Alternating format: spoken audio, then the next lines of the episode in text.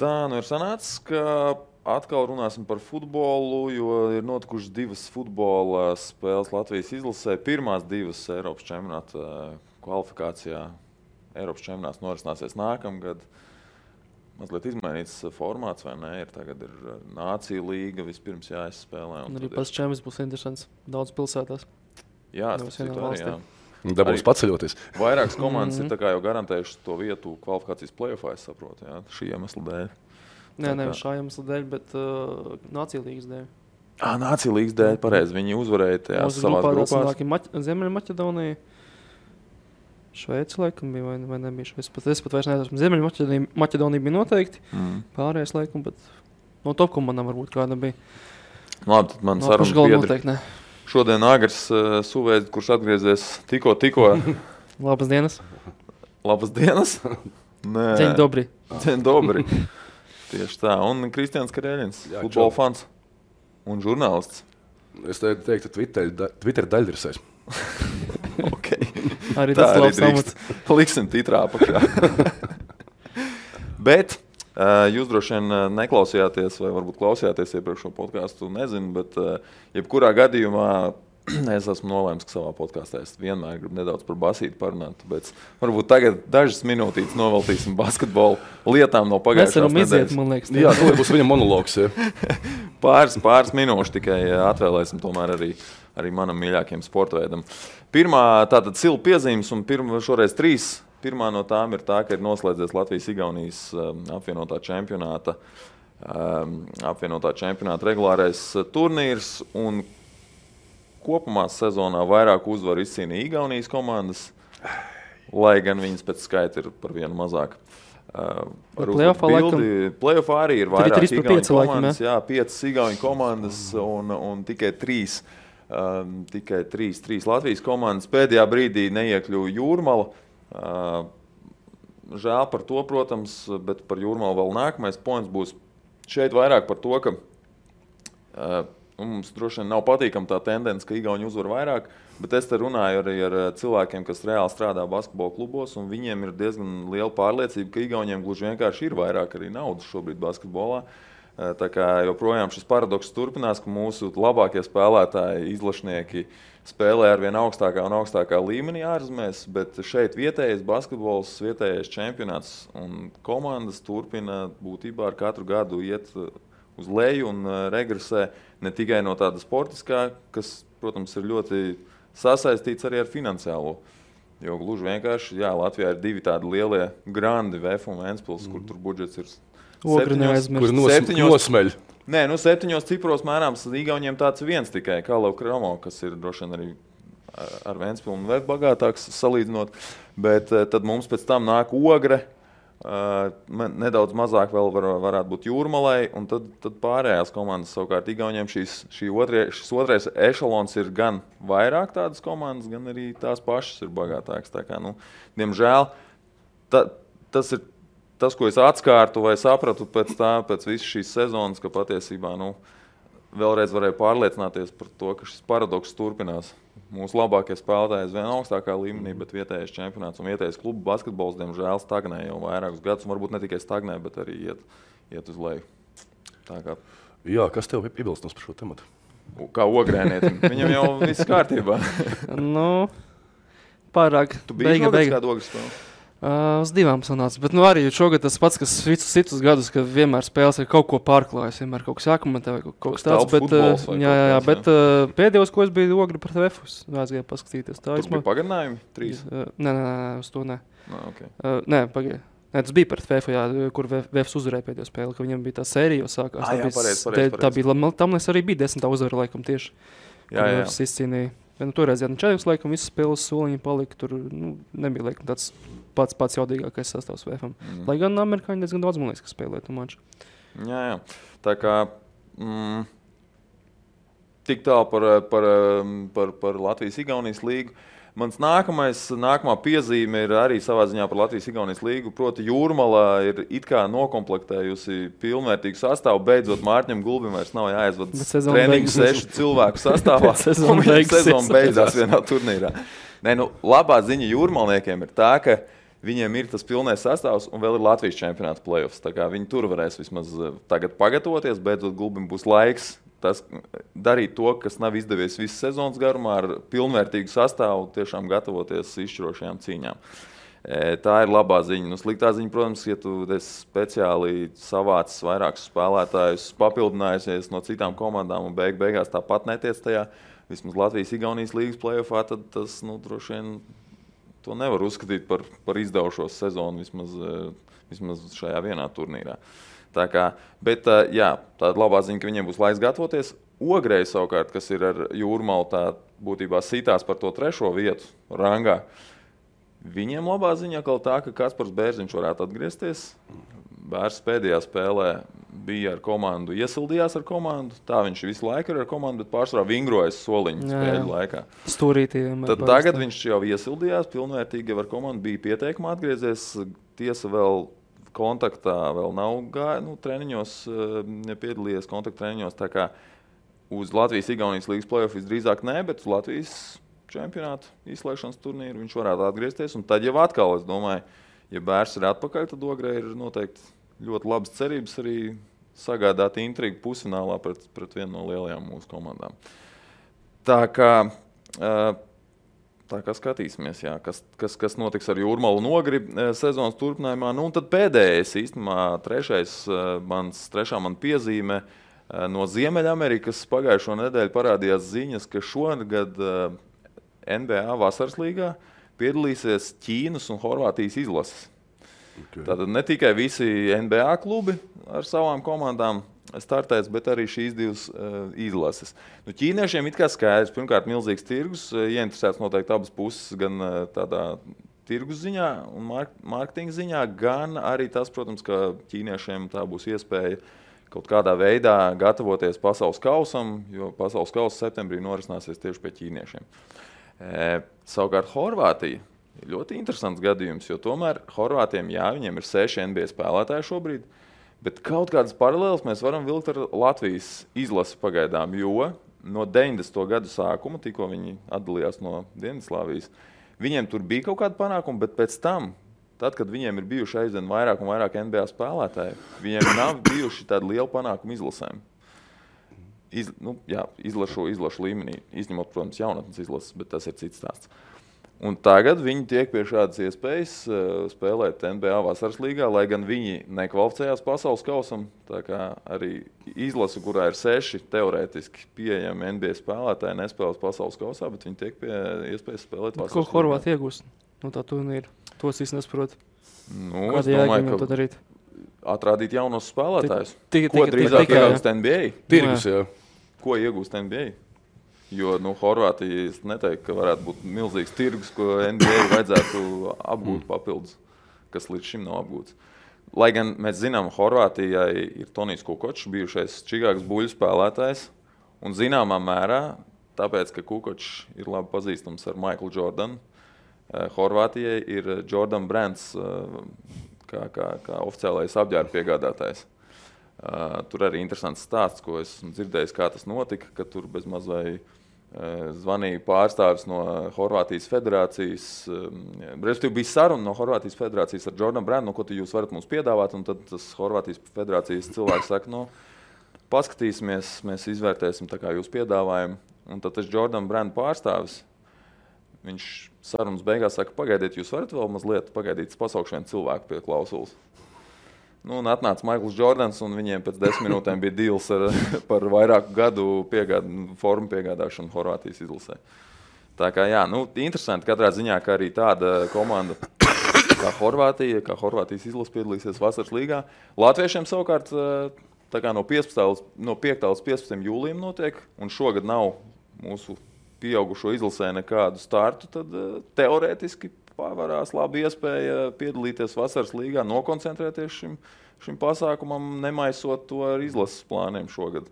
Nu, redzēsim, gan cik daudz un vai kāds no mūsiem to izmantos, bet teorētiski tāda iespēja pastāv. Bet es kā no Horvātiem, viņi paši uzprasījās, ja viņiem piedāvāja.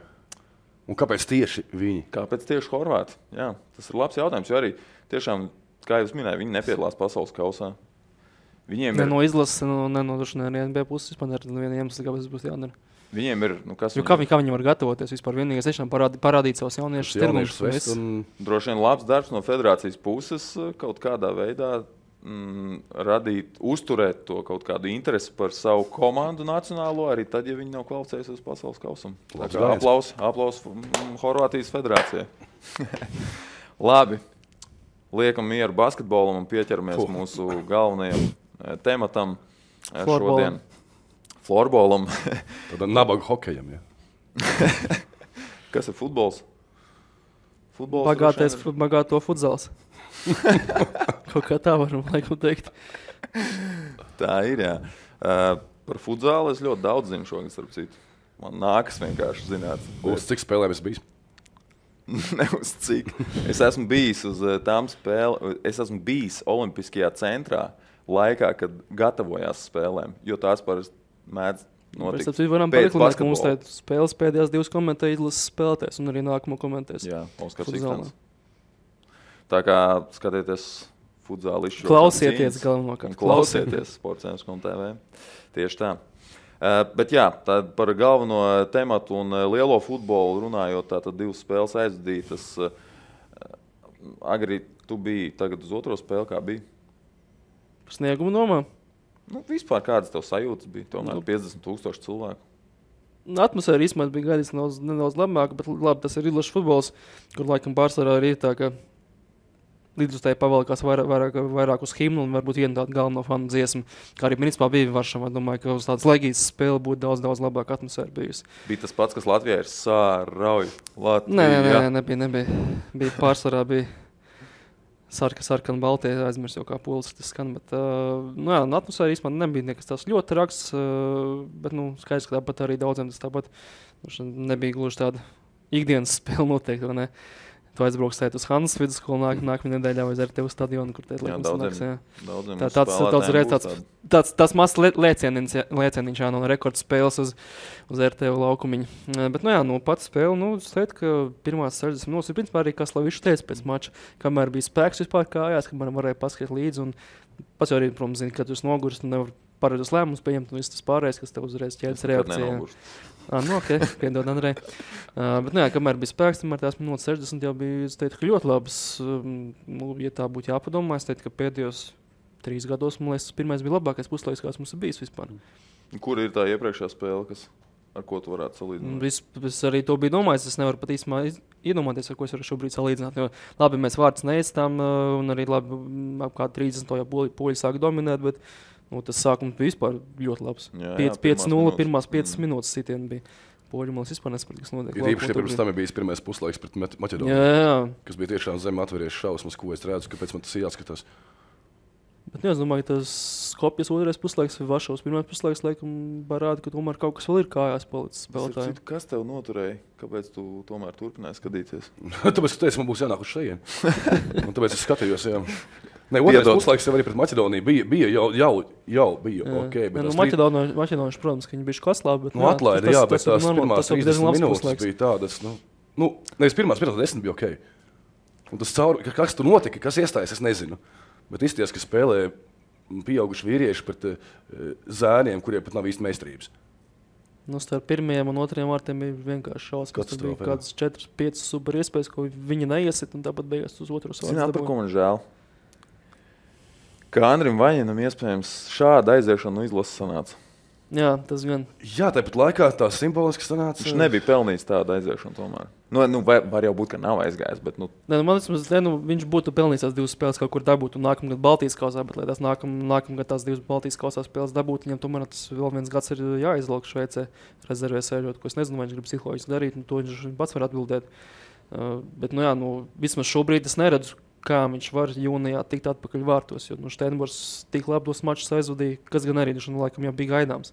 tas nav milzīgs pārsteigums, nu, bet patīkam tāpatās. To jau tomēr pāris gadus laikam jau, nu, mēs visi apzināmies, ka, principā, nu, Pāvils laikam tomēr jau ir labāks par Andri. Nu, reāli tri, ir tādi trīs nelaimīgi cilvēku kategorijas. E, Tie, kas sēž e, sēdējās Koļinko uz benčīša, Jā. tie, kas sēdējās Vaņina uz benčīša, un tie, kas sēž aiz Ikstena, jebkurā klubā uz benčīša, ja, kur nekad nespēlē, varbūt kausā uzspēlē. Jā, jā. Tā normāli, no normāla vārds ir sanāca, tā kā tā simboliski. Ja. Diemžēl tas dēļ, trau, trau, dēļ traumas un kā, bet tiešām šeit būs lieliski iegājis spēlē. Un, viņam tas, viņam, viņam tie pirmie vārti arī, nu, nu, caursita, Protams, nu, jā. caursita. tāpēc arī man likās, nu, pats. Stulbi, ka viņam tā trauma bija, un viņš nevarēja tomēr līdz galam to spēli nospēlēt. Nu, tādā veidā atvadīt. Nu, nu, labi, es tagad runāju, atvadīties, bet nu, man liekas, tomēr, nu, kad, kad, kad visdrīzāk viņš vairs nebūs pirmais numurs. Nu, jā, Slavičs par pēcspēles preskonferencē Varšavā to īsti pateikt negribēja, bet nu, vismaz šobrīd es nezinu, nu, kādi var būt argumenti, lai Pāvils nesāktu nākamo spēli. Jo diez vai kā Andris klubā teica spēlēs līdz sezonas beigām. Starp citu, viņš bija kā kapteinis, ja? Jā. pirms spēles. jā, Jā. Un tad viņš atdeva Dubram. jā. Un par to arī bija stāsts pirms spēles. Viņam žurnālists jautāja, un, un, un trenerim jautāja, kurš būs nākamais kapteinis. Viņš arī neatklāja to. Varbūt vajadzētu tam Dubram uzreiz iedot. Nu tā, jo tu jau tomēr apzinājies, nu, jo Slavišs komentārs arī tur bija jāskatās ilgtermiņā, kurš mums var Ne, palīdzēt. Slavičs tā pirmā spēle, man liekas, bija tāda, ka viņš, eh, viņš atnāca pilnīgi jaunā vidē. Viņa kā labi to spēlēs, viņš dzirdēja, bet viņš spēlēja neko nezināja. Viņš negribēja neko jaukt ārā būt. Viņš arī sastāvdaļā tādu pašu izvēlējās, kāds bija pēdējās spēlēs. Droši vien pieļauju arī tāpēc, arī kapteinis bija Andris. Man liekas, viņš vienkārši negribēja šobrīd neko jaukt ārā. Viņš gribēja pats paskatīties un varbūt jau uz jūniju izdomāt kaut ko savu jaunu. Šī tā pirmā spēle bija vienkārši gan sastāvdaļā, gan nu, praktiski viss bija nu, gan arī tāds pats, kā bija rudenī. Ne, par to kapteini runājot, jums bija pārsteigums, ka Dubra. Nē, Viņš jau arī klubā, te, nu, labi, tā vairs nav. Viņš eh, RFS bija kapteinis pagājušā sezonā. Dubra ir viens, En no, man- viens no tādiem, kurš varētu būt. eh, Man vienīgais varbūt būtu variants, kas man ilgāk laika līdzies, ka varbūt Šabala varētu būt kapteiņa. Jā, mēs ar Brāčku tieši runājām, ka varbūt, zin kā, varbūt kādam uzbrucējam vai pat iedot uzbru, uzbrukošam futbolistam pie mūsu apstākļiem, tas nebūtu smuki neizskatītos droši vien. Ja mēs nevaram vērtība. vārdus. Viņš pamatā spēlē. Tomēr viņš, arī- jo viņš var spēlēt, viņš spēlē tās spēles, un ir pamats sastāvā uzbrucējiem. Tur tomēr nu, mums ir ko Ir mainīties. mainība, jā. Ne, nu, nav jau to vārtu arī. Nu, nav tāds baisais zvaigzne, kas mums varētu vēst uz priekšu tieši ar vārtu gūmiem. ne? Man liekas, īstenībā tā- tas, kas man palika, mm, tāda sajūta pēc otrās spēles, ka mēs esam atgriezušies 2004. gada kvalifikācijā. Un mēs atkal esam tā komanda, kas ar nereālu kapiņu aizsardzībā un ar asiem pretuzbrukumiem var, var kaut ko varbūt izveidot. Un, eh, bet vienīgais mums pietrūkst tāds Varpakovskis, tas, tas finišētājs. Jo šobrīd izskatās, ka mums nu, nu, momenti bija super. Jā. Gan, gan Vladislavam, gan Arturam. Bija, Bija. bija. momenti, bija. Bet... Nu. Nu. Nē, nu, forši man patīk, teiksim, ka eh, jaunie tiek nostīti pie sprites. tā kā Tas pats Ulrichs. Nu, labi, Roberts, cik nospēlēja abās divās spēlēs? Nu, bet tomēr. 20 minūtes kādas. Viņš ko vairāk. vairāk tur, es domāju, par cigiņu varētu runāt. Nu, jā, tas kā īstenībā bija tāds kurš- maziņš pārsteigums. Šo pašā pirmajā treniņā Jālgavā, kas bija pie Slavišas uh, Nikaunieks, bija pamatsastāvā. Bet jau, mm, bet jau Skopjā, laikam, jau nākamajā treniņā jau bija Cigaņiks. Tur citī galvenais otrajā spēlē labi izskatījās. Man patīk jā, Labi pieturēja bumbu. Aizsardzībā tur pāris, pāris kļūdas bija, bet nu, tas, tas laikam, piederās pie lietas, bet jā, par bumbu viņš bija diezgan labs. Vispār tā pati pārējā, ko teicu par pretuzbrukumiem, bija ļoti labi. Mēs nogādājām bumbas ļoti labi kreisajā malā Karšauskam. Nebūtu. Nu, principā tas, tas, tas, tas ko Karšauskas par uh, pelnu algu. Viens pret vienas situācijas, bet nu, šeit, šeit ne no cita līmeņa aizsargi viņam pretī. Arī ne no citas gatavības aizsargi pretī nekā tas virslīgā. Piet, pietrūka fiziskā un arī pārliecības, diemžēl. Nu, plus mums tā ir doša spēlē. Jā. Un tomēr ir vecs, kas var iemest. To auts pa autu pa Vienīgais no komentētājiem saprata, ka, ka, ka viņš klubā to nedarot īsti. Ne. Šveicē tas nenotiek. Līdz ar to viņam tā praksa ir mazāka. Izlasē arī nekas nebija trenēts. Vienkārši pateica, ka ir jāmet un jāmet. Tur principā arī potenciāls ir diezgan liels. Atstrādāt kaut ko. un jā. kaut kādas kombinācijas uztaisīt. Jo, kas arī man likās bišķi interesanti, bet uz tiem mārča autiem mums sodlaukumā bija vairāk cilvēku nekā uz stūrstieniem. Uz stūriem bija pieci, uz autiem bija seši. Tas Vairāk uzticās. Tas tā bija interesanti. Jā, no rokām jau teorētiski vari varbūt uh, precīzāk iemest, mēģināt. Bet nu, pāris pēc tam autiem poļu ļoti labi tika galā un kāds divas vai trīs reizes jau pretsakums reiz radās. Diemžēl. Mm. Uh, par, par, par, par tiem jauniem runājot, um, Tobers iznāca, debitēja izlasē. Mm. Man īstenībā pirmajā spēlē pret uh, Ziemeļmaķedoniju arī viņš patika. Patika, ka viņš iznāca tāds nebaidījās, kā saka. Viņš, viņš, Jā, tā, uh, tā viņš pret visiem spēlē. Tas Jā. viņam nodēļ plus un agresivitāti. Viņš ir tāds labā ziņā nekaunīgs puika. kurš varbūt brīžiem bišku pārāk agresīvi spēlē izklipienos, bet uh, tajā ziņā, jā, no Uz 18, jaunību varbūt var norakstīt. 18 gados noteikti uh, domāju, ka. Varbūt tā ir nekaunība. Tas, tas kas mums pagaidām izlasē, līdz šim pietrūcis. Tieši nekaunība. Jā, bet vienīgais žēl, ka viņam bija tā mikrotrauma, jūs drīzāk viņš laikam būtu Varšavā pamatstāvā gājis. Es tā esmu saprotu. Ah, jā, pat tā. Nu, jā, bet vismaz tā es laikam nopratnu no Slavišas, bet, uh, nu jā, bija Gabavam bija traumiņi, Toberam bija, nu, Tobers, man liekas, ka būtu izgājis Laizāna vietā. Gabals gan iznāca. Vai, vai, vai, arī, vai arī varbūt drīzāk tur uh, Isāja vietā. Man liekas, tas nos- Twitterī noskaņojums pēc pirmās spēles pret Maķedoniju, kas bija eh, punkts viens. Visi mīl Toberu. punkts divi. Visiem ir vata fuck, ko laukumā dara Tarāsos. Un punkts trīs bija tā, ka, nu, nu drausmīgi, bet nu, gan jau būs labāk. Nē, nu, tāpēc, ka bija, tās, eh, bija tas otrais puslaiks, kur jau bija nedaudz, mm. jau, jau kaut kas pateikts, vairāk ģērbtu. Kā es runāju ar saviem lietuviešu draugiem, loģiski, kuriem tā, viņi pazaudēja Luksemburgā, jau viens, jā. tā bija pirmā iespēja man. Jā. Bet Luksemburga bija favorīti pirms tam. Luksemburga Nu, viņiem, stiprāk. viņiem, viņiem ir labs Luksemburga sastāvs, viss, viss ir kārtībā. Vienkārši vēl ir tas pieredums, ka kā, nu, Luksemburgā. Tas tāpat kā mēs ar Fēru salām. Jā, Jā, sētnieki kaut kādi. Jā. Nu, Nu, tas? gluži tā nav, bet nu, jā, Luksemburgā ir ļoti labs sastāvs un ļoti, un ļoti jauns sastāvs. Es domāju, viņi tikai ies uz augšu. Ka man liekas, tā, ka tu vien brēc, mēs lietuvieši, mēs spēlējam, kad 50 gadu futbolu, vecu futbolu, Luksemburgu, žig, žig, žig, visu skaisti. Un kā, eh, viņi man teica, jums tie vilki, ja? Jā, jā. vilki, vilki, vilki. Jums vismaz ir vilki un kaut kas. Mums vienkārši tā, ka mēs katru ciklu sākam ar tādu sauklu aptuveni. Nu, mēģināsim šoreiz. Liešam jau arī tas kārtējs treneris nomainījies. Mm. Tieši mums ciklu. Nu, Kas ir Baltijā? Futbolu nemāks spēlēt. Redz, ka nemāk. problēma? Nē, nu māk arī citur. Viņš Labi, nu, nu beidz. Nu, visur taču visus sporta veidus visur māk spēlēt. Man ļoti patīk, ka, tev? ja nemaldos, tas bija Ulriča intervija pēc pirmās spēles. ka Viņš par tiem vilkiem Tev uzbrauc. patīk, man liekas, viņam pašam vairs nepatīk. Par tiem vilkiem, ko uzbrauc. Nu, man tas Federācijai manas domas, noteikti jā. nepatika. Bet, nu, kam on? Vilki, vilki, vilki, protams, ir forši. Ir tas hype, Ir kas daudz, smuki, ne? smuki video klipiņi. Ja? Tas ir jauki. Un līdz ar to arī pie izlases neveiksmēm zina cilvēki, kuri nesko futbolam tik ļoti līdzi. Bet uh, No sērijas arī slikta reklāma ir reklāma. nu, tie, tieši tā. Vienkārši šajā brīdī, kad rezultāti varbūt mūs nosacīja kaut kāda paudžu maiņa vai kas, un tie rezultāti nav varbūt tik spīdoši. eh, Priekšā un pakaļā stūķēt visu laiku vilki, vilki, mēs kodīsim, mēs darīsim šo te. Tas jau liekas, bija šī smieklīgi. nu, ir, ir tas. Ka liekas, ka vilki Vienkārši pārāk, pārāk uzmācīgi. Jā, ir, un katra teikuma beigās ir, jā, Ilver, tas arī par tevi. Ja? Vilki, vilki, mēs kodīsim, mēs esam baigi. Tie vilki, diemžēl, tādi, kuri. Eh, Nu, pret Maķedoniju pirmā puslaikā iestājās, ka tos savus zobus, ja, kodīsim, ir atstājuši viesnīcā glāzītē, protēzītē. Ja? Sorry. Jā. Ja tas ir forši, man patīk, bet uh, bišķi pa daudz. Nu, jā, man arī liekas, ka nu, Latvijas vietā lietot hashtag 11 vilki visur pat titros. Mm. -hmm. Viņš laikam mēs arī par to runājam. Pat Varšavā nu, iedomājies NBA preses konferences, Grega Popovičs un blakus, kas tur San Antonio ir talismans. Kaut kas neglīts, man liekas, ka bija. un iedomājies, Gre Gregam blakus sēž talismans.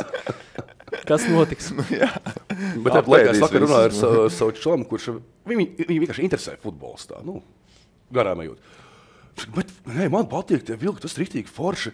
Tagad ir normāls maikas, tu vari nopirkt maiku, smuku maiku, to vilku. Ja?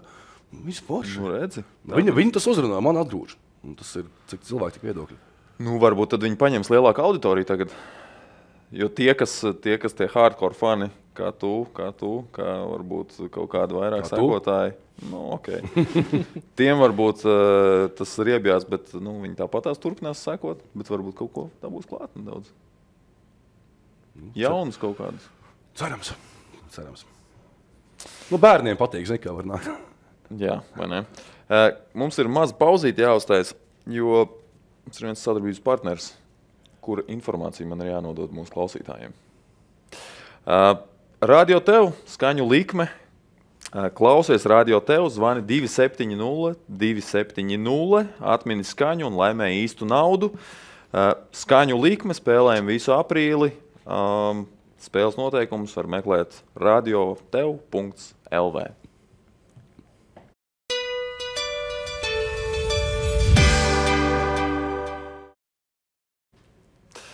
Tātad eh, spēle Polijā kļuva par eh, visu laiku apmeklētāko Latvijas spēli. Jā, par- 51,112. 3,5 skatītāji. tūkstošiem laikam apsteidz Skotijas spēli 97. gadā Glasgowā 47, 6. un, Ams, un Amsterdamā. Jā, Kurš tas jā. bija 14. gads, laikam, Amsterdamā, vai kurš tur jau aizmirst? Sanāk, 97. tas ir. Cigiņš nav 97. gads. Man liekas, Nu, Ulrichs, man liekas, ka bija Astotais. 8. gads, Jā. jā, Cigaņiks. tā Ulrichs vēl nebija piedzimis, kad Jā, bija iepriekšējā apmeklētājā. Cigaņiks varētu būt 7. gads, jā. Jā, Man- jā. Man gals nepateikšu šeit precīzi. Lai mums varam programmiņā pastīties Man- ātri. Paskaties, uh, tikmēr vajadz- man būt, šķita smieklīgi mūsu poļu kolēģis, uh, latviešu kolēģis Polijā, Rolands Eliņš bija uh, uzrakstījis pirms spēles par to, ka poļi uh, ir tā kā, nu, nevis nedaudz sašutuši, bet viņi pat ir nu, neapmierināti par to, ka nav izpirkts viss stadions. Atnāks tikai 50 tūkstoši. Tikai. Ir 97. jā. Nu. Cigaņiks tagad. Tikai 50,000. jā, Bet īstenībā, baigi očitoši, man liekas, mēs arī baigi nejūtām. Tā kaut kāds fanu puļus mēs sākām centrā redzēt, plusot stadionu, nu, varbūt četros pēcpusdienā kaut kur. Pirms tam, pirms tam īstenībā, mēs dzīvojam turpat netālu. Mēs tur arī tobrīd uh, pusdienās bijām. Uh, bija gājiens pirms tam, laikam, viens no arī dienas galvenajiem notikumiem bija gājiens kāds minūtes 15 pret abortiem. Tur rīktīgi daudz cilvēku bija arī kādi 15 minūtes gāja garām. Mēs mēģinājām reiķināt, varbūt nu, kādu Nu, divi, futbolu, divi, ja? trīs tūkstoši varbūt varēja būt cilvēku. Ne uz otru pusi no, no stadiona projām. Tā, tā kā Bet esot arī kaut kāda angļu geju un lesbiešu organizācija, bija- bija aicinājusi tā kā, atcelt spēli, spēli jā. tāpēc, ka polijas eskalsē bijuši kaut kādi banerīši, kas, uh, Nu, par, pret, ko, no, par ko sodīti klubi pēc tam. Nu, Lūk, tā, ok. tā man liekas, ka vienkārši kārtēja organizācija, kas grib sev pievērst uzmanību. Bet es pieļauju, ka tā bija vienkārši viena no spēlēm. Es pieļauju, ka viņam vēl kādas spēles, ko viņi aicina regulāri. Nē, šeit, nu, to es nezinu, bet nu, šeit konkrēti bija par poļiem. Jā. Bet, Agri, eh, Kā tev liekas, eh, cik spēles aizvadīs izlases vārtos Steinbors? Aizvadīs. Aizvadīs, jā.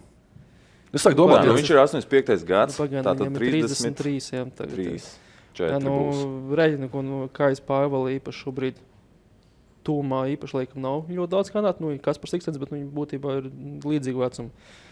Nekāda baigā jaunā paudze, laikam, tuvākajos piecos gados īpaši nenāks iekšā. Tā kā paudze, domāju, diezgan daudz arī pagūs aizvadīt. Ja viņš, es, eh, tāpēc, ja viņš arī reāli spēlēs, jo mēs Cik šobrīd viņam ir?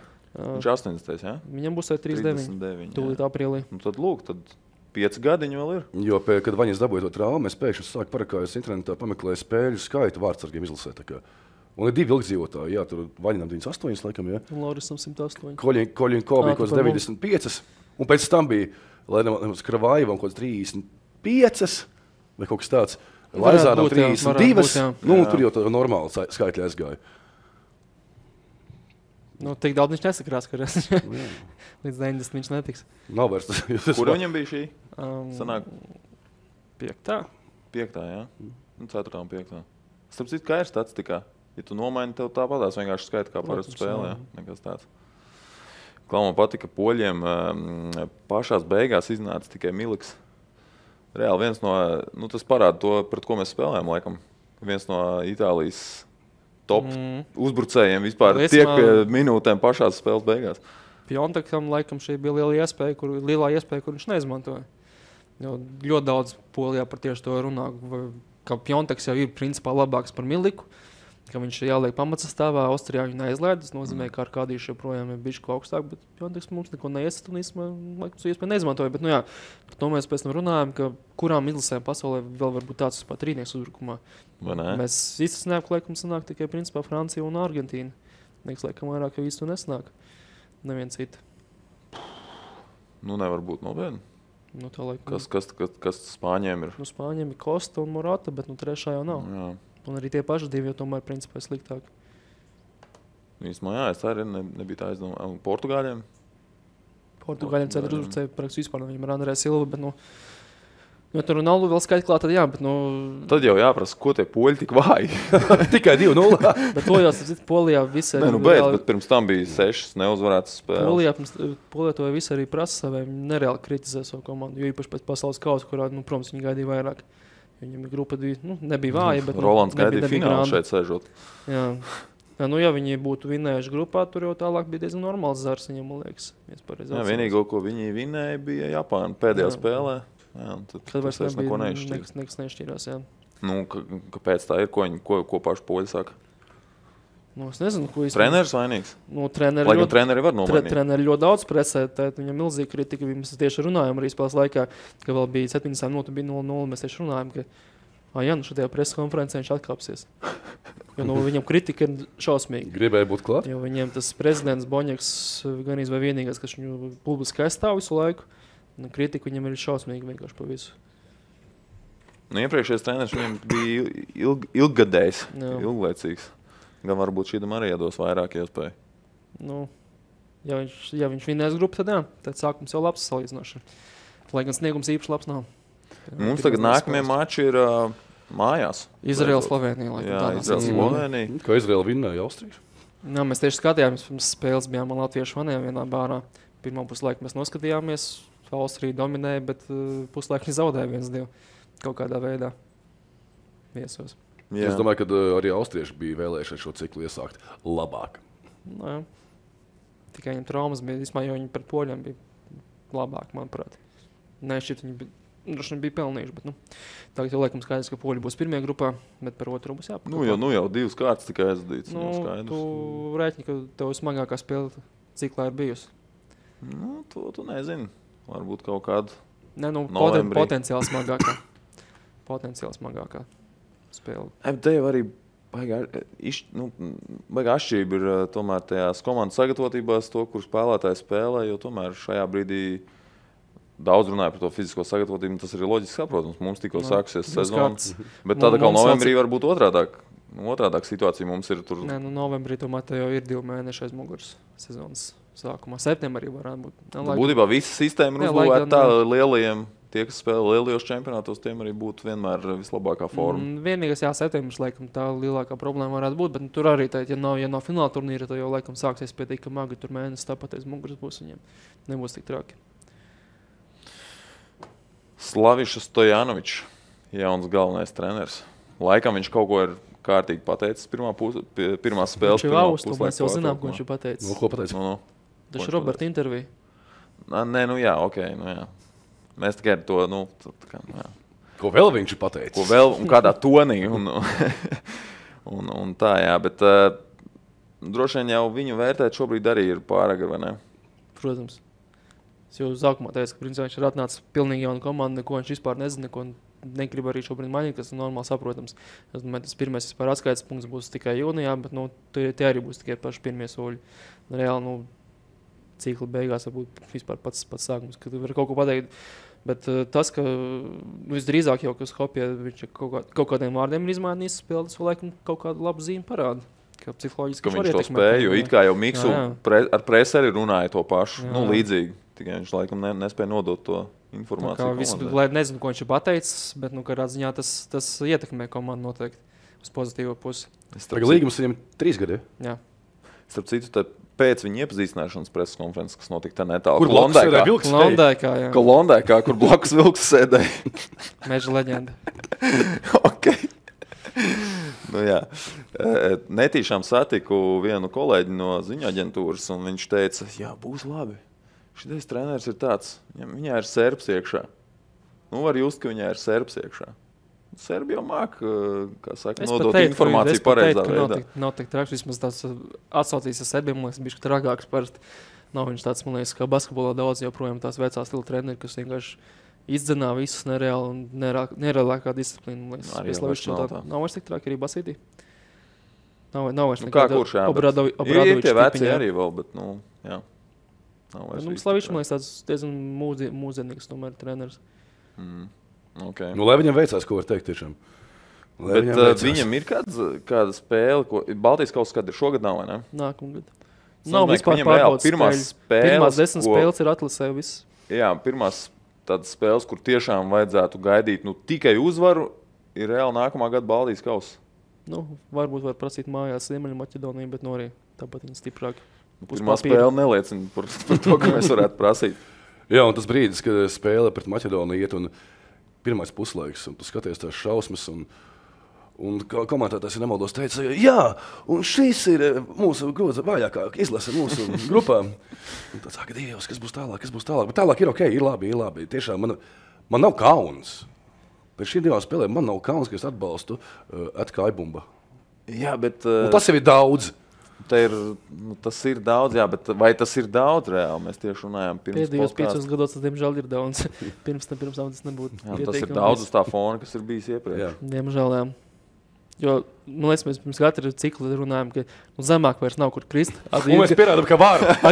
Reāli tajā cikla, cikla beigās Tad tu nāk saproti, ka, cikla beigās tu saproti, ka bļāviens ir taču vēl kur krist. Kirila reāli sliktāk. Labi, Maķedonija tomēr ļoti pārliecinoši aizdzina Nāciju līgu, uzvarēja savu grupu. Tās viņa problēmas. Bet izmēr nu. bija pišķi šokā, ka Skopjē bija baigi maz cilvēku, 7000 tikai. 7000. Tu tikko vinēji Nāciju līgu to šitam cilvēkam, Goranam Pandevam, simtā spēle. Jā. un tev atnāk 7000. Tas man bija šokē. Skaidrs, ka Latvija viņus īpaši nevienu neinteresē, bet nu, tas Gorans atnāca paskatīties. Jā, nē, nu, man liekas, ka maz jau gala bija tukša. Nu, vismaz protokolā bija arī televīzijā. 7000 rakstīti. Tieši Jā. paskatījos no rīta. Nu, septiņi ir ļoti maz. Tur ir 30 30 tūkstoši vietas tūkstoši, jā, stadionā. Nu, Parasti arī gāja vairāk. Pirmkārt, Rīgai vairāk, un nu, tas noteikti izskatās labāk. Nu, jo ir mazāks stadions. um, mazliet vēl par, par tām citām izlasēm. Tad pol, uh, nākamās spēles mums ir Izraela, Slovenija. Nu, tur ir kāda zvaigzne, uz ko vajadzētu iet skatīties. Oblaks. Okay. Top 3 vārds pasaulē. Nu, Vārtsargs tomēr. Protams, tu vari skatīties. maz, būs maz jāpatrauc. ņemot vērā, jā, Nu, ka viņam būs maz darba. Uzbruk, uzbrukuma potenciāli. Iecildīšanās ir jānāk skatīties. Principā. Un autogrāfu papīrs mēģināt dabūt pēc tam. Nē, nu, Zvaigznes cits jau tāds īsti nav, jo Slovēņiem arī tas labākais lakmus spēlētājs izlasē, kā laika jau nav bijis. Pat īsti neatceros, kas bija bagais iemesls viņam, bet uh, Un kā viņi sauc? Kampls no, no Leipzigas 20 miljonu ma maksā. Pirms dažiem gadiem viņi nopirka. Nu, Izrēlē ir cilvēks no Ķīnas superlīgas, kurš uh, katrā spēlē gols ir iekšā. Ah, okay. 30 gols sezonā. Bet nu, viņa vārds. Zahavi, nu tikko viņš Austrijā hetriku iesita. Nu, Bet, nu, jā, Latvijā, protams, ka viņi neko neizteiks. Nu, jā. Latvijā laikam. Jāpaveic darbiņš, pirms tam ir. mēdījiem Latvijā var, jāiepazīst. Latvijā var būt vienīgais pie puča, ka kādam Natho kaut ko izteiks. Maskavas CSK. Okay. Bijušais Maskavas laikam CSK, man liekas, ka vairs nav. Es pat aizmirsu. Bet jā, nu, tāda īsta, īsta uz, uz ko skatīties, laikam pat nav tas tiesa. Ja vienīgais noblika izsildīšanās. Uh, nu, Kristians kā vārdsargs noteikti arī dosies un skatīsies. Es jau diemžēl tāds mazohists esmu, es tā patieši un skatīšos. Krekli. Plus ir vēl forša lieta Instagram. Piemēram, vakar sagribēju pēc spēles pateikt Mārcis Mošam paldies vienkārši. Un es uzrakstīju viņam Instagram. Viņš atbildēja. Jā, paldies. Viņš to var atbildēt, lūdzu. Nav par ko. Jā. Nu, kas vēl? Kas vēl? Vēl kaut kas piebilstams. Laikam jau vismaz lielākais, kas par šo Varšavu bija, tā- tā ir Mikzona. Nu, nu. Kad, ah, jā, kad, kad pareizi. viss uz Levandovska, protams. Kāpēc, kāpēc mums nav intervija ar Levandovski? Nu, Atteica. ne no. Tad gan Rolands, gan Edmunds prasīja, bet tā teica. Mums ir, mēs vēl tieši domājam, kā, var, kā, kā viņu iežēlēt, lai viņš apstājās un parunātu. Varbūt laucītā poļu valodā runāt, vai tur angļu, kur uh, teikt, nu, no Latvijas un tā. Bet tāpat tā teica. Bet uh, poļiem bija interesanti, ka uh, tu zini aptuveni, kā izstās Mikzona futbolā. Nezinu. Nu, labi, principā nu, tā pati noliktā lente, kas jums vasītie parasti ir, bet uh, pirmās rind, pir, pirmais, teiksim, tāds nogrieznīts ir TV. Uh, Ah, nu, tiesību kamerām, jā, ties, Tas jau ir basīts. Nē, nē, tiesību turētāji ir vēl dziļāk iekšā. Nu, bet vienkārši TV, TV zona ir. Uh, Lemondovs, nu, intervē visas TV, un tālāk tur vienkārši parasti rakstošie. Okay. Kā poļu žurnālists izdarīja, ka um, viņš TV sniedz savu pēdējo interviju. Un Poļu žurnālisti visi aizskrēja. Viņi stāvēja nevis pie TV kamerām, kas būtu uzreiz solis, solis nākamais, bet viņi aizskrēja desmit metrus tālāk, lai viņš viņiem nevarētu paskriet garām. Izliktie, izliktos, ka nepamanīs. bet beigās arī apstājās. Viņš mēdz izlikties, jā. Nu, Ro Roberts ir tāds laikam, spēlētājs, kurš nepārāk runā ar poļu žurnālistiem. Mēģina izvairīties. Nu, Superzvaigzne. Nu, bet, uh, lasot um, visu, ko poļi un arī dzirdot, ko poļi runā par savu izlasi, es pieļauju, ka viņam varbūt ir kaut kāds pamats arī. Nu, Nu, nav viņš jau varbūt teiksim, tā, tāda superpopulāra figūra tieši raksturā vai kaut kā cilvēciskā ziņā, piemēram, kā, kā Blaškovs, kur laikam mīl visur. Visu, okay. nu, labi, bet tas jau netraucē viņam laukumā pēc tam. vai ne? Tas viņam droši vien palīdz tieši. Ļoti iespējams. Palīdz Kas ir pozitīvi, man liekas, nesen. Nepateikšu, kurā no glancētajiem žurnāliem, bet bija Maksim Menko. Kas Klubā, man liekas, Klubā, man liekas, jā. jā, ir mēs pa, beidzot par futbolistiem raksta kaut ko jau plašāk. Nu, viens no plašā masā. ārzemēs spēlējošiem, tomēr Ljubljana Olimpija. Kas ir, kas ir pozitīvi? Nu, jā, noteikti. Vairāk, kuru, kuru vēl tu gribētu? Es jau nezinu, kur, kur tu, Kur, kur tu nopirktu lancēto žurnālu, ja tu redzētu? Nu, labi, tu Tober. visus nopirkt. Tober, Tober uz vāka, ne? Piemēram, jā. Klubā. Spic- spic- Spicītei.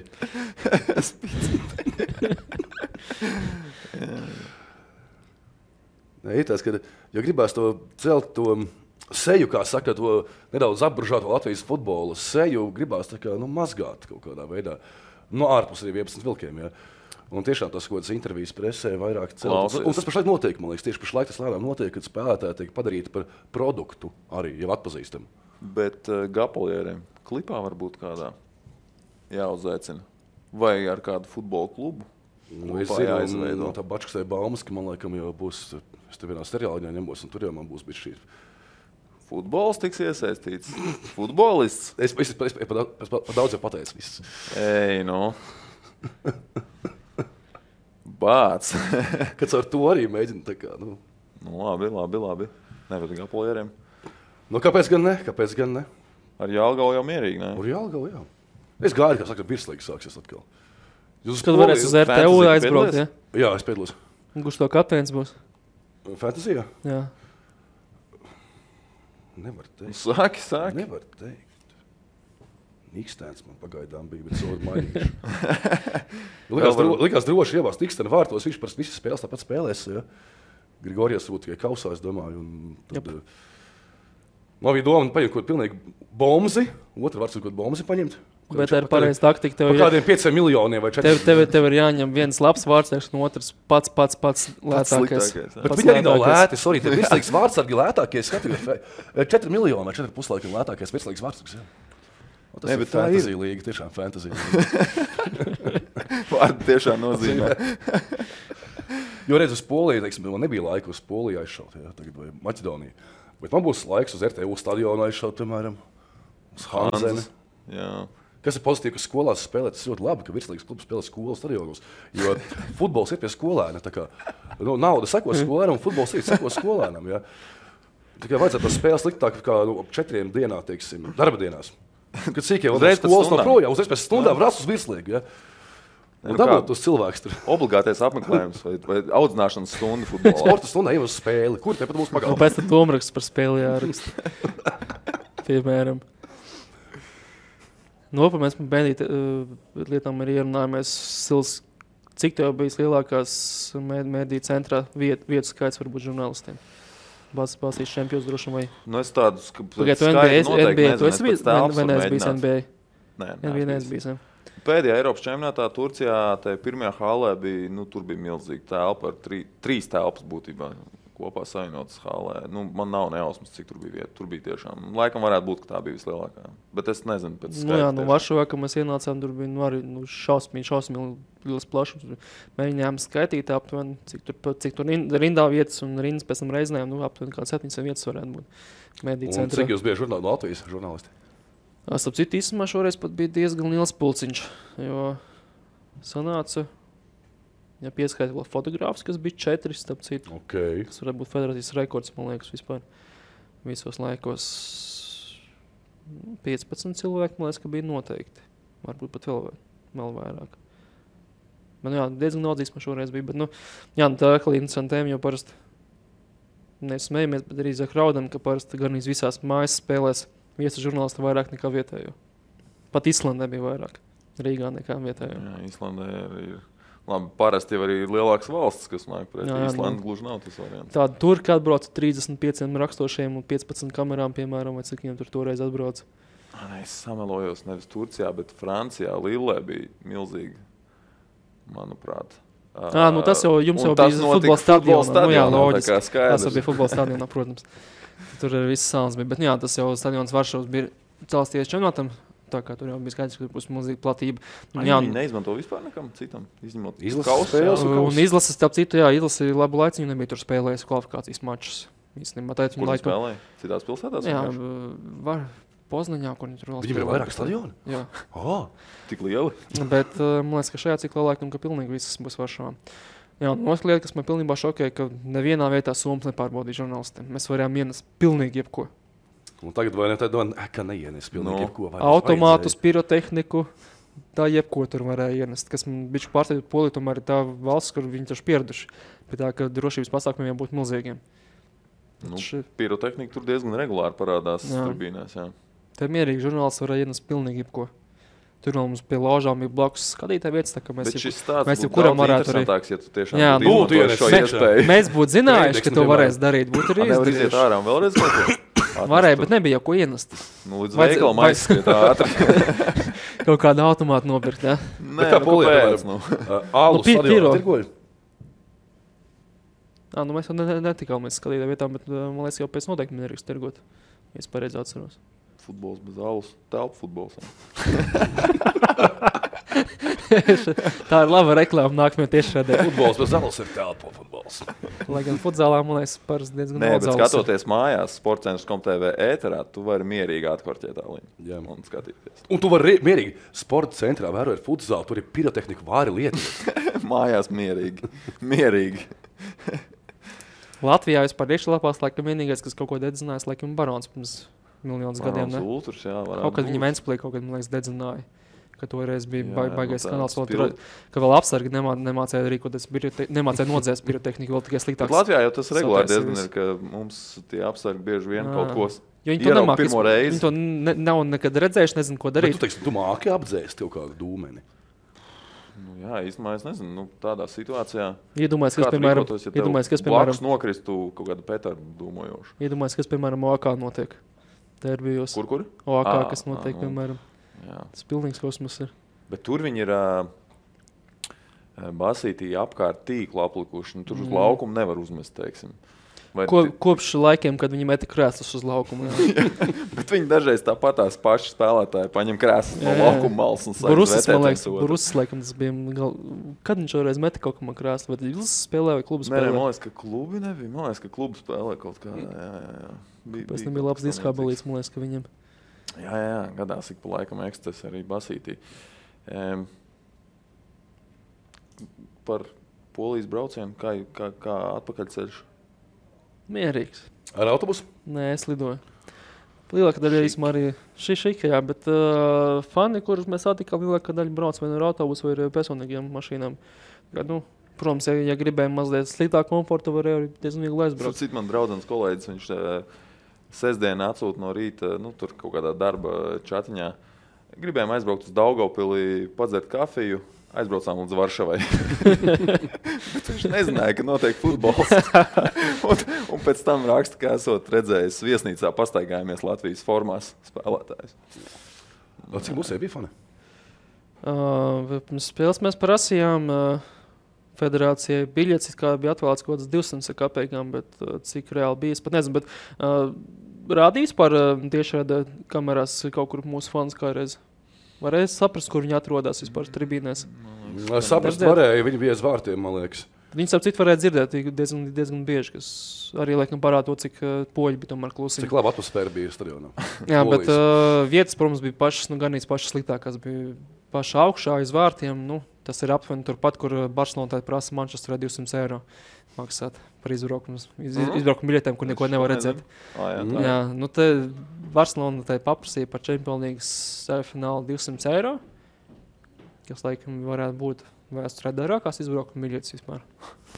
Nu, un beigās, tad, Vietais stabē. Ja? nu, tad United, protams, protams, United arī uzreiz pacēla Barcelonas faniem. Bet drīkst ienest uh, barojamo baložiem. Stadionā. Ja tu ej uz spēli Ungārijā vai Balkānos, noteikti drīkst. Jo, tur skaidrs. Jo- Jo, tu pats to ēd arī. nē, nu, tur kā, eh, pie stadiona tur ir reāli rīktīgi maisa ar semkām, kuras tirgo. Tā ir pati ejamākā preci vispār pirms spēlēm. Tur pīpēt, tad drīkst. Jā, Stadionā. Balkāno, Balkānos, protams, ka drīkst. Tur, vienā. tur visi mēdī ložās, tur viss pīpē. Tur. Par šo Melnkalnē, nu pat uz Basīti Jā. biju, arī viss teica, ka būs piesmēķēta arēna. Nebija? Nebija? Gan nebija. Nebija? Mm, Nu, Es tad- vispār nejūtu, un nu, varbūt tikai Var, varbūt iekšāpās tas, kaut ka kā no- bišķi citādi ir, jo futenē tur vis, visur, visur pīpē. Pilnīgi visur, visās, visos nu, brīdināja, Horvātijās, Grieķijās, pilnīgi visur. Nāk, vecie labie laiki, kad treneris staigā ar laukumu mālu. Guļķis zobos. No Lipija vai kas tur, vai kas tur. Tie taču bija labi skati. Bija laiki kādreiz. Tagad Jā, nu, jā, un uh, biļets laikam maksā uz mūsu faniem 32 eiro, man liekas, kas sektorā. Tāda laikam bija ceniņa. Daudz maz. Cik, cik pārējiem? Cik? Lētākās biļetes, kas bija vispār, kas bija pieejamas, bija laikam 20 eiro, bet uh, tās bija kaut kāds, nezinu, īpašā partija vai kaut, kas tamlīdzīgs. Tā laikam bija 30 eiro lētākās. Okay. Labi, nav jau. Ir adekvāti, manuprāt. Bet nav vispār šitās, šitā grupa, laikam, nav īpaši tāda laba priekš izbraukumiem. Austrija būs Zaldzburga, kas būs drausmīgi dārgi noteikti. Nu, ā, jā. Zeltburga nevis vīna. Jā, Zaldzburga būs viņi tagad pa visām pilsētām iespējami, laikam, spēlē. Vīna bija Austrijai vai Polijai, nākamo viņa spēlēs Nu, vispār bet kaut uz. Austriju aiz, aizbraukt, tomēr šnicelītā pēst. vai ne? Izraēlē arī nebija nedz, nedz Telviva, nedz Jeruzalem. Abi divi standarta varianti. Viņam būs Bērševa, kas kur laikam arī nāks līdz ar to bišķi patērēties. Nu, ā, plašāk geogrāfijā apgūst. Nu, jā. Arī līdzutēji.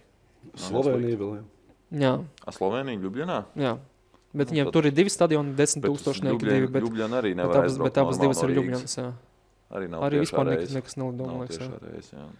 Kas laikam līdz tā arī caur Varšavu laikam pat sanāk, varētu lidot. Vai caur Budapeštu, es lidoju kaut uz Eiropas čempionātu caur pat Briseli, man liekas. Brisele? Nu, bet tas bija tāpēc, ka tur, lēcam redzot, sanāca kaut kā lētāk. Un Laikam jau ir ticamākais variants, vai būtu līdz kaut kādai vīdnē, piemēram, lidot un ar autobusu braukt. Vai kaut kā tam līdzīga. Tā droši vien varētu. Jā, vai, vai. Budapešta kaut kāda. Jā, jā, varētu būt.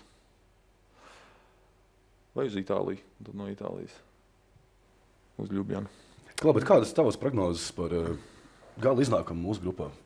Un mūsu prasi tajā? par mūsu vai par mūsu, mūsu, par mūsu. mūsu grupu vai par mums? Liekas, tie- tās ir, tās ir divas dažādas laikam, tēmas mūsu grupā šajā ciklā. Nu, izējām cauri abām. Nu, pirms ciklas teica, ka, ja būs pieci punkti grupā, tas laikam būs labi. Pieci punkti, tas jau ir. Pu, pu, pu, pu, pu. Nu, ir uzvara. pieci neizšķirti. Viena, viena, var, var arī tā jārēķinās. Bija Pret rēķina- visām, visām grupām, visām uh, komandām mājās neizšķirt. Es biju rēķinājis vienu uzvaru mājās un kaut, kaut kur, kaut kur vēl divas punktus. Bet nu, tas, tā būtu labi, tā būtu optimis- optimistiskā versija, diemžēl. Bet, Bet kura būtu tā uzvara? Maķedonija? nu, Toreiz tu domāji, bet, uh, vai nu, Maķe... nē, nē, nu, nē, nu, vai nu Izraela? Es arī teiktu, ka Izraela ir vājāka nekā maķedonieši. Varbūt pat Slovēņi ir vājāki, iespējams, arī par maķedoniešiem. Okay. Es teiktu, ka viņiem diezgan labas serijas varētu būt arī trešo vietu. Bet tas ir, protams, atkarīgs no tām vispār. Slavišam jau būs baigi nu, pēc Slovenijas. Jā, jā, jā, noteikti. Nu, par grupu runājot, nu, varbūt Kareļins var par saviem tev punktiem izstāstīt. Nu, Es es tavu, vīziju redzēju. Ok, pēc tam varēs salīdzināt. Tu domā, vēlreiz. esi profesionāls un Nu, jā, bet, uh, Nu, jā, laikam, bet no rea rea reālā versija laikam jau ka nekas īpaši labs laikam nespīd. Es šaubos, ka mēs nebūsim pēdējie, diemžēl. šaubos, ka nebūsim pēdējie. Diemžēl, bet uh, par grupu Tad es ceru, ka tomēr spēlēs ar jaun, vairāk jaunie spēlētāji. es domāju, ka tā jau arī būs. iespējams vienkārši ziedot. Nu, nosacīt, nevis teikt, ziedot šo te, bet, nu, Nu, tiešām nav jāatdod, izmantot nu, šo tur ciklu, ne- lai meklētu to ķīmiju nu, priekš nākotnes. Kurš, kurš ir tagad? Nu, mēs neesam treneri, mums nav jāsaudzē kāds. Kurš ir nākamais, kurš varētu no jaunajiem? No Nu, tiem, kuri nav, Jā. bez to cigaņika. Ah, nu, no tiem, kas ir pie Miksu nebija. Mm, a, kas tur vēl bija? Savēļos bija, piemēram, nu, uz izsauc uz Nu, pēdējo. labi, jā, nu, bet vēl kāds. Nu, Indrāns bija. Nu, tur ir jāstāsta, kas, ko mēs par pozīciju. Kurš viņš ir? Indrāns 95. jau, gads? Indrāns jau salīdzinoši ir vecs Nu, uz jā. viņa fona. Bet, ja tā padomā no tiem, kas nav bijis domāju, kas, par tāds otrs pozīci- top- Tobers Kas ir? viens, teiksim, kas par pozīcijām vispār tad varētu būt. Nu, Ozols droši vien, jā. Kaut kādā brīdī parādīsies. nu, tas ir Arī no atkarīgs, tas Vaņina ir atkarīgs no vaņiem, jā, Jā. galvenokārt. Nu, No jaunajiem, nu, Samoilos varbūt. Drīzāk, ja būs vakants, visticamāk būs priekšējā līnijā kaut kur. Vai pusarga. Man nenolasās. Ķelnē. Nav, nav, nav Aleksandrs, nav Aleksandrs, jā. Bračka Ķe- viņam, kas ar volejbols? Ķe- Ķelnis U19 ā, komanda, bet nu, tur atkarīgs baigi par pozīcijām, jo, piemēram, aizsardzībā es īpaši daudz vakanču šobrīd es neredzu, kas varētu kaut kas mainīties tieši no jauno, jauno skatu punktu. Nu, centra pusē ir laikam reālākā pozīcija, kas var kaut, ko, kaut kas būt. Tad tur varētu kaut kas ienākt iekšā. Bet, nu, tā uzreiz tāds standarta kandidāts, man liekas, ka īsti nav. Es jau iepriekšējā ciklā jau biju domājis, ka Pagā. Zigaņas daudz agrāk tiks. Liepā, jā. Džeks vēl viens. Jā, tu ķiguru domāji. Ķigurs. Nu, jā, nu, ķigurs arī varētu būt Ķigurs, pēdējais jā. labs variants, bet, nu, ķiguram no sākuma liepā jās, jāspēlē stabili, jo pagājušā sezonā te viņš spēlēja, te viņš bija uz Nu, soliņa. bet beigās jau viņš bija diezgan, ne? Beigās, jā, bet, nu, ja viņš būs visu laiku pamatsastāvā un visu laiku būs arī vadošajās lomās, tad jā, okay. ja mums jau īsti nav nevienā vislīgas komandā starp vadošajiem spēlētājiem neviena jaunā, diemžēl. Jā, vēl viena tēma, starp Mhm. citu. Gan par treneriem, Jo gan par jauniem ļoti daudz, spēlētājiem. piemēram, mēs te lasām un dzirdam, ka basketbola cilvēki visur grib, lai mēs mainām tā, kā izdarīja Basītī. Bet, uh, par ko mēs runājam? Basītī, kas ienāca izlasē? Strēlnieks ienāca Bertāns, kur jau tobrīd bija Ventspils un VF 30 minūšu spēlētāji. Virslīgā mēs gribam, uh, izlasē mēs gribam, lai ienāk Marko Reigš, kurš spēlē dublieros. Par ko mēs runājam? Tie. Nu, tāpēc, viņi ir droši vien spēlē kaut ko uzmirdzējuši jaunatnes izlasēs. Jā. Tāpēc tiem tādiem sekotājiem kā man vai ne tev, liekas, Tā ka arī viņš ir, varbūt ir tas nākamais. Ja, ja mums būtu tādā pašā, nu, kaut vai Rīgā vai RF, RFS starp top 3 spēlētājiem jaunais, tad jau kāpēc ne? Bet tāda jau vienkārši nav. Visi jau uzticās ir leģionāriem. Un, tāds- globāls jautājums, kas LFF jāmēģina. tas arī ir interesanti. Kādus Bet kā, bet kā, to, kā to atrisinās? uzliks virslīgā, ka vienam spēlētājam jābūt slēgta pamatsastāvā nu, vai laukumā. To var izdarīt, bet tad rēķini, ka būs uh, 7, 8 labākie jaunie ar pieckāršotām algām.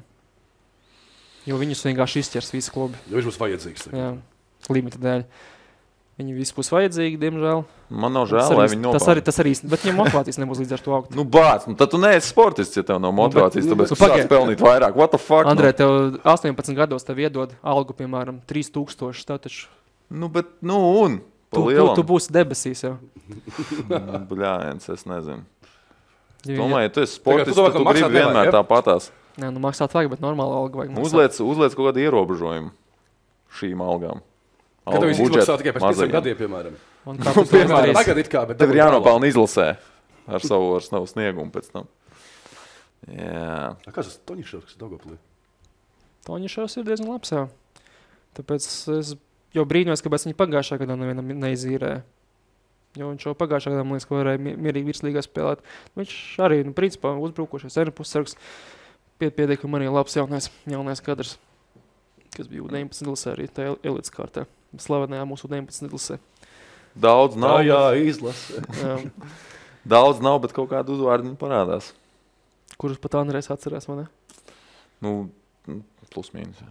E, bet e, par to grupu, pabeigts par grupu. Jā, par favorītiem. Nu, līdz, vakar, līdz vakaram es biju pārliecināts, ka nu, Polijā jau saku, jau būs visdrīzāk pirmā vieta. Es neticu, ka kaut kas mainīsies. Nu, es biju pārliecināts, ka Austrija diezgan viegli otro vietu dabūs, bet uh, pēc zaudējuma Izrēlā tas nav vairs tik acīm redzami. Jo viņiem nevajadzēja zaudēt ar diviem vārtiem. Tas pat varēja trimiņas zaudēt arī. Bija viens četras spēles laikā. Uh, bet nu, es domāju, tāpat Austrija paņems, uh, paņems otro vietu. Jo, nu, tomēr bija bijuši sliktāk. Slovenija nav tā labākā paudze šobrīd tieši Teizmāri gadus, varbūt divus iepriekš. Viņam ļoti laba vārsa līnija, ja mēs teicām, ka Polija varētu būt top 3 uzbrukums pasaulē. Mm. Tad no Slovēņiem, kam ir tik divi, divi tik labi vārdsargi? Oblaka, tu zini, Andrej, ir kurš ir otrs? Es tieši gribēju prasīt, nezinu. Samers Handanovičs no Milāns Inter. Okay, nezinu. Mhm. Arī Es ļoti arī labi līmeņa vārdsargs. Arī nezinu, ka arī slikti. Mm, tad divi. Tie divi, tie divi vārdsargi arī varētu būt, nu, jāpadomā. Bet Rīgā laukumā jau tikai viens. Nu, tur jau tā lieta, kaut kāda, nu, varētu būt, nezinu, top 5 varbūt vārdsarga Nē, līmenī. tev ir labi vārds, tev tas pilnīgi neko nedod. Ir poļiem parasti atšķirīgi labi bijuši. Nu, Poļiem ir daudz, varbūt kvantīvā ziņā. Daudz, man, es neesmu Šentenī fans, godīgi sakot.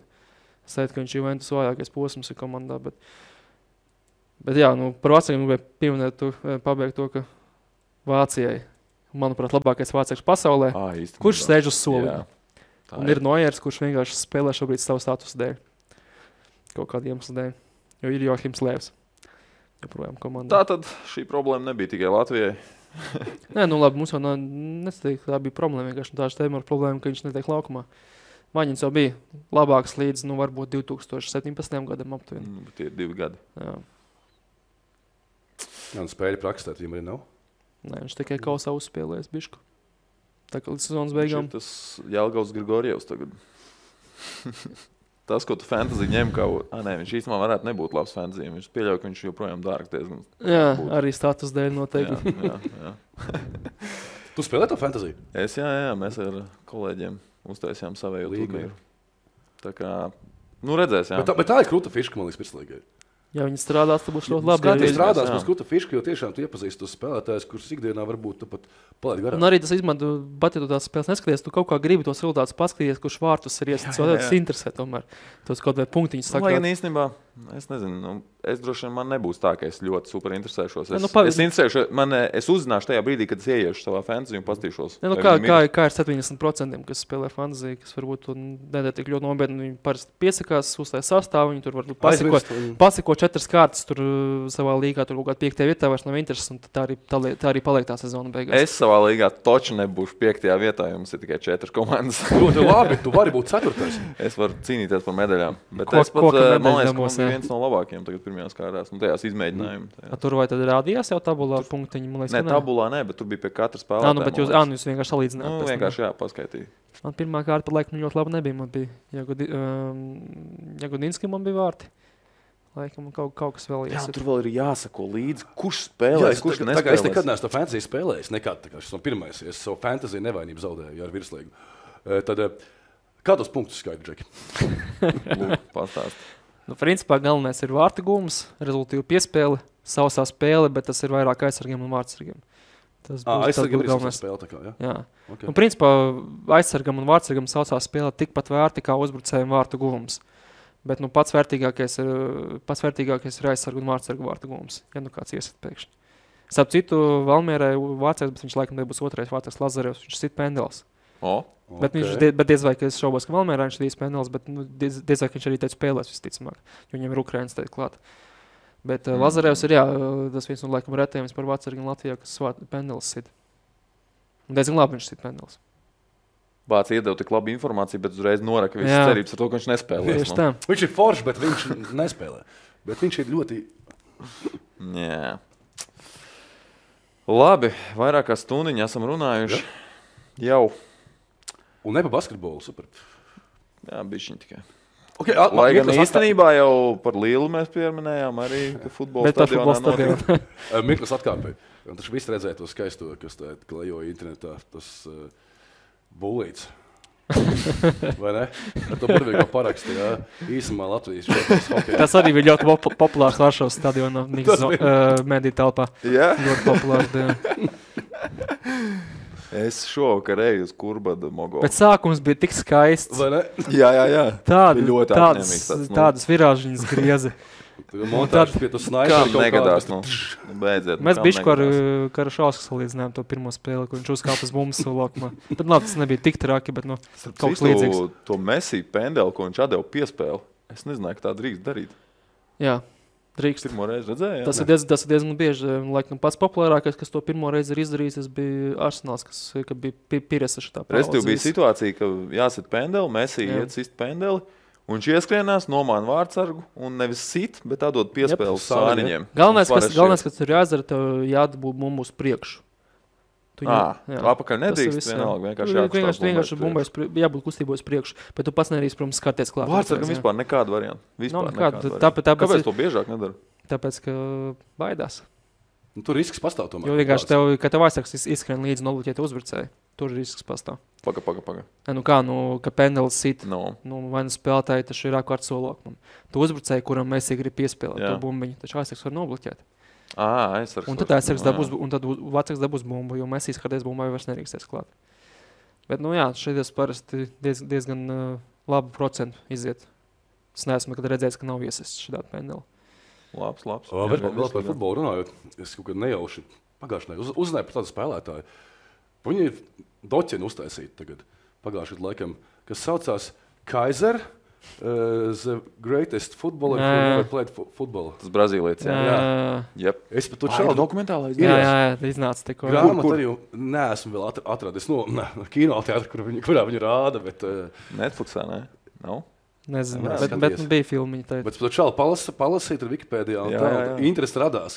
Tad sapratu, ka es arī tāds varēju būt. Tu arī varēji būt- super vienkārši. Eju, bet vārdsargam vispār ideāli šī, šī, šīs veids būtu. Nu, Bet viņš to paveic kā uzbrucējs, laikam. Jā. Nu, vienalga, laukums spēlētājs. tur- Vācijā jau elementāri ir jau daudz, ir jau daudz tādu, kas ir viņš pārstāvēs 0 spēles, 0 golu. visur. daudz jau vārdu vienkārši Vācijā ir tādi, kas ir arī visu karjeru nostājuši soliņu. Jā, tu jau nevari zināt, kāds viņš ir. Slāpums spēlētājiem tas ir ļoti labs. jā. Kaisers. Bet es saprotu, ka mēs arī to varējām. Vai ne? Dzen, bet Tāda ideja ir ģeniāla. vienkārši. Ne- nu jau Nepareizā nevar. valstī piedzimāt. Un nepareizā no laikā šejienes tomēr arī, nu, ir internets arī un tās ziņas straujāk izplatās. nu, tikko internets izplatās, bet eh, pagaidiet, tikko Liet, Lietuvā, Igaunijā, Lietuvā, laikam, bija, kur Wikipēdijā spēlētājiem leģionāram bija ā, ierakstīta nepareiza statistika. Ka viņš ir labākā klubā spēlējis, ar spēles nospēlējis vārtus gūjis. Ko pats katrs var izdarīt? I- Ierakstīt, jā. jeb, jebkurš, jebkurš Jā. kad nezgan to, to var Mm. ierakstīt. Un klubs viņu parakstīja. Un tad sapratu, ka tas nav pareizi, un tad viņu atlaida. Ah, jā, Liet, Lietuvas dzirdēju. pirmā līga, laikam, tā bija, man liekas. Okay. Kur bija, kur viņš, kas bija ierakstīts, bija Glāzgos Rangers. Glāzgos Rangers bija ierakstīts, man liekas, ka viņš ir spēlējis. Bet, nu, arī, un tad viņš tā pēkšņi Lietuvas pirmo līgu. ne, nu, Man gribējās ne, nu- Lietuvā padzīvot. Ne, nu, karjeras sākumā, protams, ne jau tagad. Bet, uh, bet vienamais, nu, arī nu, klubs pārkas spēlētāji pēc Wikipēdijas statistikas. Come on. Es domāju, ka tāda viena brīdim ir noteikti arī mūsu pašu virslīgā. Es ticu, ka ir tādi gadījumi. Varbūt tiem nerunā. Jo tas savas kļūdas atzīt ir grūti. domā, un pārbaudāmies numur viens, pārbaudāmies Nu, aptuveni, jā. Ar kā viņiem Wikipēdijā lapa ir pārbaudāmies? Pārbaudāmies numur viens.